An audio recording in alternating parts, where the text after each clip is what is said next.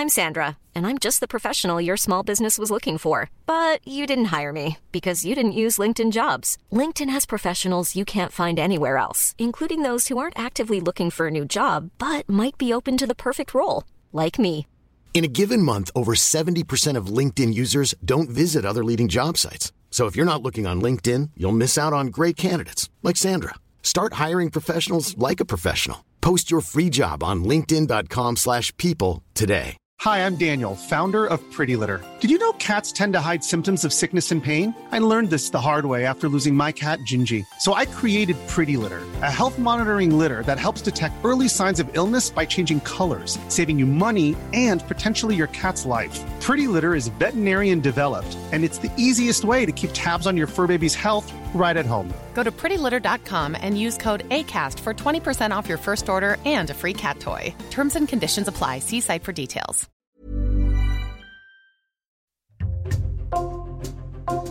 Bonjour, c'est Jules Lavie pour Code Source, le podcast d'actualité du Parisien. Arrestation de son patron Carlos Ghosn en novembre 2018, alliance avec Nissan au point mort, vente à l'arrêt avec le Covid en 2020 et abandon forcé de ses usines de Russie au printemps 2022. Depuis 4 ans, le constructeur automobile français Renault a subi plusieurs coups durs, au point qu'en interne, certains salariés ont douté de la survie de l'entreprise. Mais depuis quelques mois, Renault semble se redresser, notamment grâce aux bonnes ventes de ses modèles électriques. Cet épisode de Code Source est raconté par Mathieu Pelloli, journaliste au service économie du Parisien. Il suit notamment l'industrie automobile.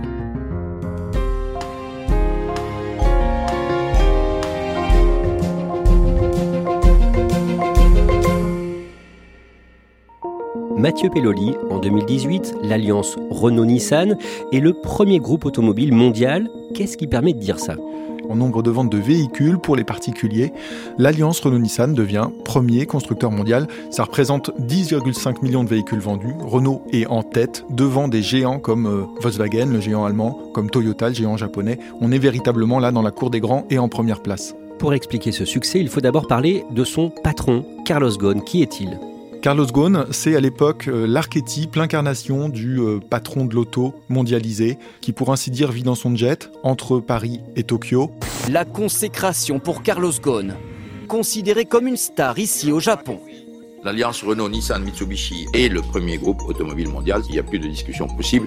Ceci n'est pas un objectif, mais je dirais que c'est une satisfaction. Ceci est de dire qu'il n'y a personne qui peut gagner sur nous en matière d'échelle. Il est libanais, français et brésilien. Il a les trois passeports. Il parle de multiples langues, donc portugais, français. Il s'est mis au japonais. Il parle évidemment anglais, libanais, donc euh, arabe.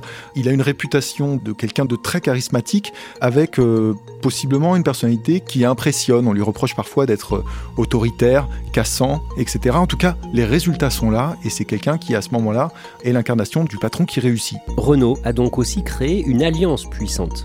C'est-à-dire qu'ils ont mis en place un modèle extrêmement particulier qui n'est pas une fusion.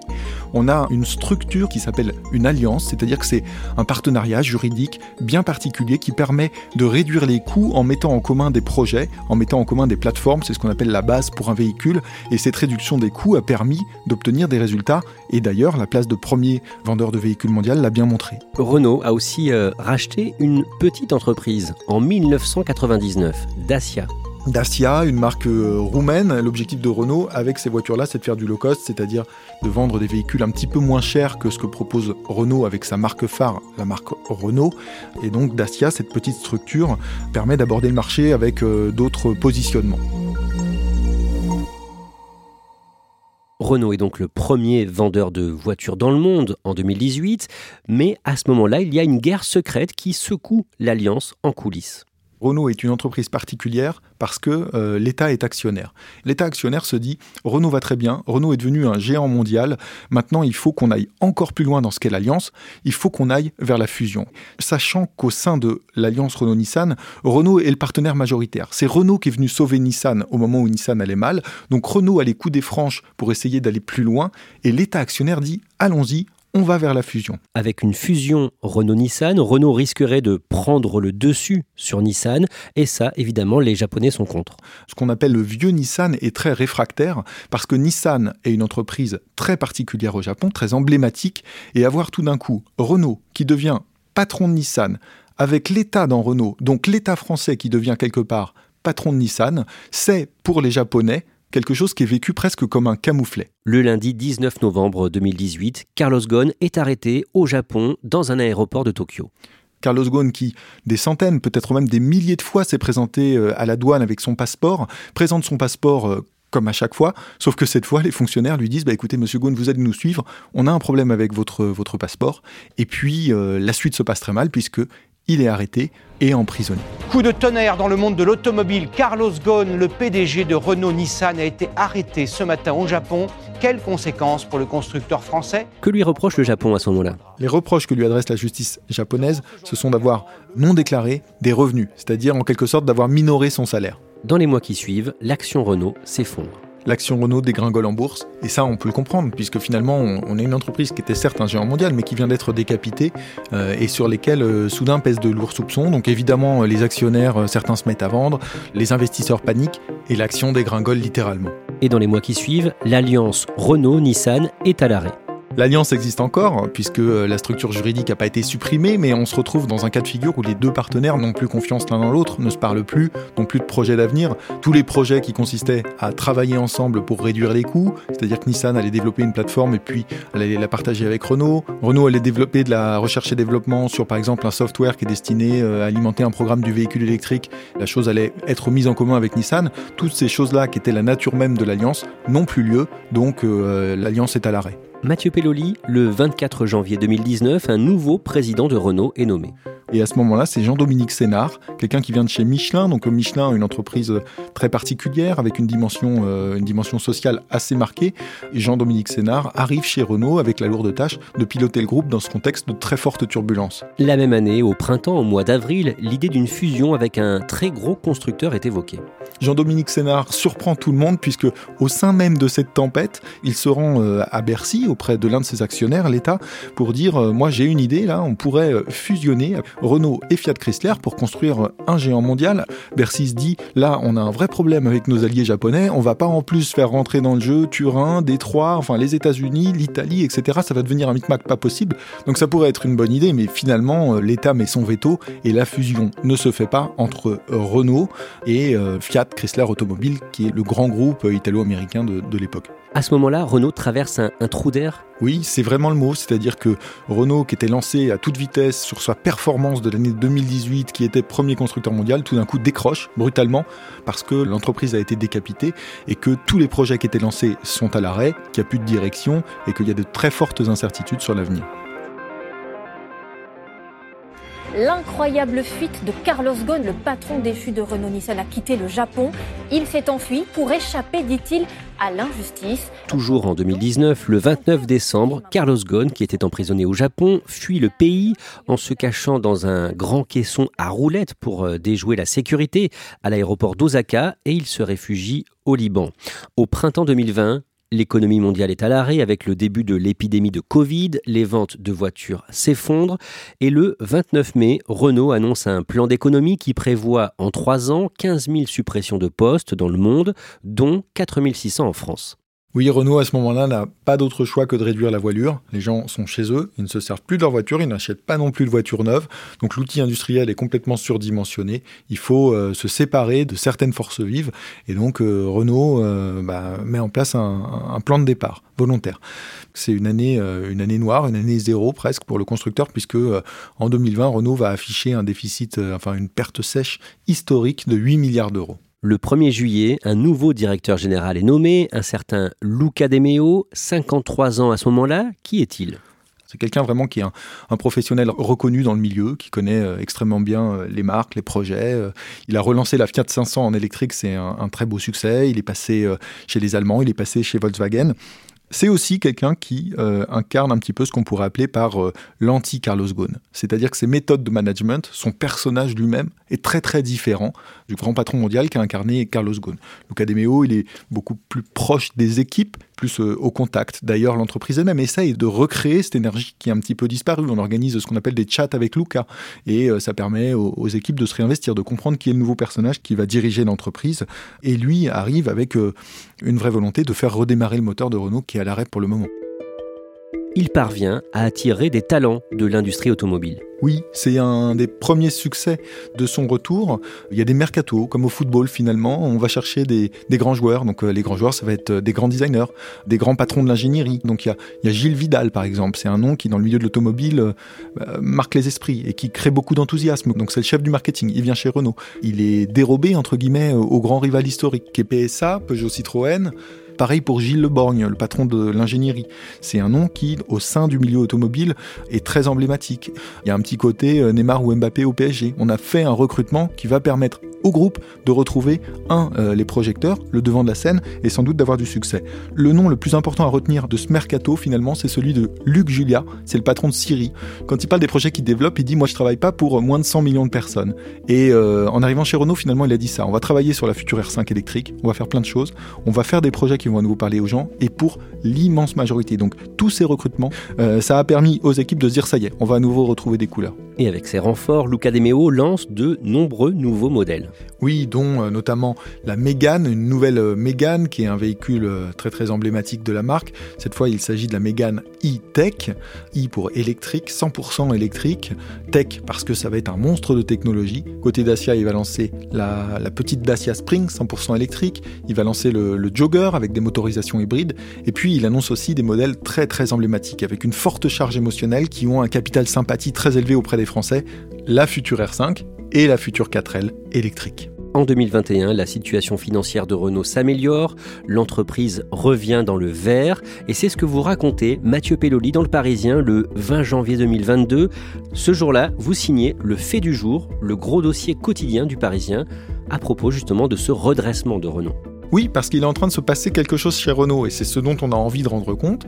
Luca Demeo nous l'a dit, il l'a raconté. Il y a plein de choses qui ont été faites. Par exemple, les, coûts fixes ont, été réduits, les euh, hiérarchies ont été euh, chamboulées. On a raccourci la chaîne de commandement pour permettre euh, aux équipes d'avoir les mains directement dans le, dans le cambouis. Si on peut résumer tout ça par une formule, en quelque sorte, le losange est en train de se remettre au carré. Tout va bien, enfin tout va mieux.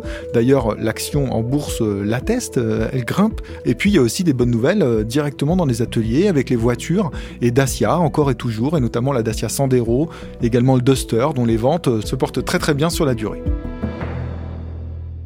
Mathieu Pelloli, le mois suivant, le 10 février, pour le Parisien, vous allez au Liban, à Beyrouth, vous rencontrez l'ancien patron de Renault, Carlos Ghosn.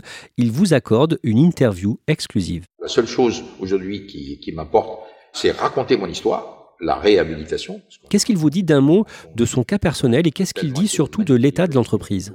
On peut résumer ça de façon très rapide et très simple, c'est qu'il est innocent de toutes les accusations qui lui sont faites et qu'il est en train de construire sa défense. Quelque part, il y a une bataille pour au moins éviter que le mensonge et l'injustice l'emportent. Sur l'entreprise, il est extrêmement sévère sur la relation Renault-Nissan, en expliquant que cette relation-là, il en a la certitude parce qu'il a encore des contacts côté japonais, qui lui disent que l'alliance est à l'arrêt et qu'elle ne peut que euh, péricliter. Deux semaines plus tard, le 24 février, le président russe Vladimir Poutine ouvre une guerre contre l'un de ses voisins, l'Ukraine qu'il veut envahir. La Russie est alors visée par une série de sanctions internationales. L'Europe appelle au boycott. Renault hésite à quitter le pays. Renault est très très impliqué en Russie. C'est un héritage de l'époque Carlos Ghosn. Carlos Ghosn avait rencontré Vladimir Poutine et les deux ensemble avaient décidé de développer Renault en Russie en s'alliant avec euh, un constructeur russe, Lada. Donc Renault a une installation euh, industrielle majeure et n'a évidemment pas envie de l'abandonner parce que, un, il y a eu des investissements qui ont été faits, ça se compte en milliards d'euros. L'autre aspect, il est un petit peu plus euh, géopolitique, mais c'est qu'en partant, si on laisse cette usine vide, elle ne restera pas longtemps vide, et les Russes l'exploiteront sans doute pas directement, mais la mettront entre les mains de, ce qui est un petit peu sur la scène internationale à ce moment-là leur allié, c'est-à-dire les Chinois, Chinois qui sont le grand concurrent de l'industrie automobile européenne. Pour Renault, il y a cet aspect double peine. On s'assoit sur un investissement qu'on a fait, et en plus, on l'offre à un concurrent majeur. Et c'est pour ça que Renault hésite fortement. Le mercredi 23 mars, le président ukrainien Volodymyr Zelensky s'exprime par visioconférence devant le Parlement français et à un moment il parle de Renault. Le risque pour Renault, c'est de perdre la bataille de l'image, c'est ce qui est en train de se passer, c'est-à-dire que les opinions publiques vont trouver que finalement Renault, en restant sur place, favorise la guerre de Vladimir Poutine en Ukraine, et par ricochet, donc c'est une sanction sur les parts de marché. Et finalement, dans la foulée de l'intervention de Volodymyr Zelensky, Renault décide de quitter la Russie. Comment concrètement, dans quelles conditions Dans des conditions extrêmement contraignantes, parce que euh, vous vous souvenez, il y avait des sanctions qui avaient été mises en place contre la Russie, et donc on ne pouvait plus vendre à une entreprise russe, ni à des entreprises liées à la Russie. Renault doit partir en abandonnant sur place son usine. Il n'y a, même plus la possibilité juridique pour le groupe de le vendre à son associé euh, actionnaire euh, Rostec. Donc on va s'asseoir sur l'actif industriel qui est estimé à peu près à 2,2 milliards d'euros. Celle-ci va être cédée à la ville de Moscou. C'est une entreprise qui a connu des difficultés énormes, qui était en train de remonter la pente et qui tout d'un coup se prend euh, un coup de bambou qui met directement en jeu sa survie puisque euh, tous les contacts en interne que je peux avoir, que ce soit au siège de Renault à Boulogne-Billancourt mais aussi à Bercy côté État actionnaire, se demandent vraiment de quoi va être fait l'avenir de Renault dans un contexte qui est déjà très très sombre à cause de la pandémie. À ce moment-là, la situation économique mondiale empire avec des pénuries, l'inflation qui progresse un peu partout dans le monde. Ce départ de Russie, c'est un nouveau coup très dur pour Renault? C'est un coup très dur et véritablement dans l'émotion du moment, certains en interne, chez Renault, ont des mots très forts. Ils n'hésitent pas, quand je les appelle, pour savoir un petit peu quelle est l'ambiance, à parler de, de pronostic vital engagé, de risque vital, de disparition. Renault a quand même des atouts, des actifs pour survivre. Mais je me souviens très bien qu'à cette époque, certaines personnes en interne, du moins, parlent presque de la fin de Renault. Mesdames et messieurs, chers actionnaires, sont présents à mes côtés M. Luca De Meo, directeur général du groupe. Quelques mois plus tard, le 25 mai, pendant l'Assemblée générale des actionnaires de Renault, le directeur général Luca De Meo affiche son optimisme. C'est le capitaine à la barre en période de, tempête. Et c'est exactement l'attitude qu'adopte Luca De Meo. Nous avons accompli, grâce à une mobilisation sans faille des équipes du groupe l'un des redressements les plus rapides de l'histoire récente de l'industrie automobile. Finalement, le groupe est résilient, il a des atouts. On passe pas du jour au lendemain de numéro 1 mondial à plus rien, euh, disparition, quand bien même on affronte des difficultés majeures. Et donc, Luca De Meo se présente à la barre pour dire on va mettre les soucis dans le rétro. C'est vrai, voilà, il y a eu beaucoup, beaucoup, beaucoup de choses. On a pris euh, plusieurs tsunamis de suite, mais euh, on va essayer de repartir de l'avant et de remonter la pente progressivement. Et pendant l'été, le lundi 8 août, dans le Parisien, Mathieu Pelloli, vous expliquez que les ventes du nouveau modèle Mégane, la Mégane E-Tech, partent bien finalement cette voiture qui a été lancée, qui est extrêmement importante pour Renault. Hein. C'est ce qui doit euh, subventionner les, futurs investissements, donc les futures voitures. Et ça part plutôt bien, effectivement. Les, commandes sont là, euh, les retours euh, qualitatifs sur la voiture elle-même sont plutôt bons. Donc tout ça donne de l'espoir aux gens de Renault. On en arrive à l'actualité récente, Mathieu Pelloli. Le lundi 26 septembre, vous faites un coup pour le Parisien, une interview croisée du dirigeant de Renault Luca De Meo et de Carlos Tavares, le patron de Stellantis, la maison mère de Peugeot. D'un mot, racontez-nous un peu les coulisses de cette interview réalisée dans un hôtel de Versailles.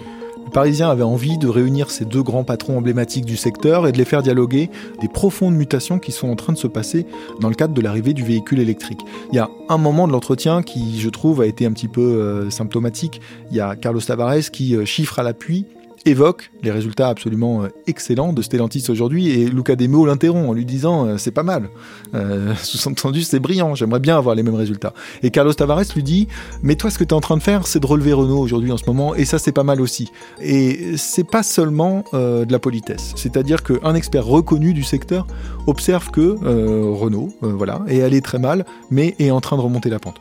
C'est le cas, vraiment, Renault remonte la pente aujourd'hui? Oui, oui, par rapport aux difficultés qui ont été affrontées, euh, le, groupe est, reparti. Il y a des projets qui sont sur la table. Si les choses restent en l'état, là, Renault est à nouveau euh, sur des rails relativement. Et Dacia, qui avait été racheté en 1999, pourrait une nouvelle fois aider Renault dans ce contexte difficile avec euh, beaucoup d'inflation et un pouvoir d'achat qui baisse?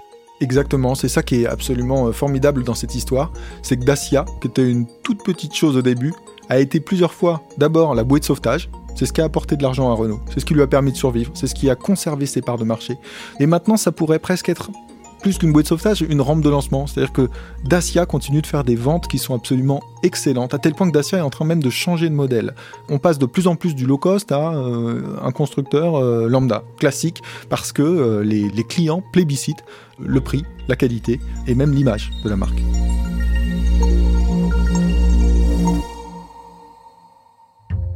Merci à Mathieu Pelloli. Cet épisode de Code Source a été produit par Raphaël Pueyo et Thibault Lambert. Réalisation Julien Moncouquiol. Code Source est le podcast d'actualité du Parisien. Nous publions un nouvel épisode chaque soir de la semaine. N'oubliez pas de vous abonner pour n'en rater aucun. Si vous aimez Code Source, n'hésitez pas à le dire en laissant un commentaire ou des petites étoiles sur votre application audio préférée. Vous pouvez nous contacter sur Twitter, at Code Source, ou nous écrire source at leparisien.fr.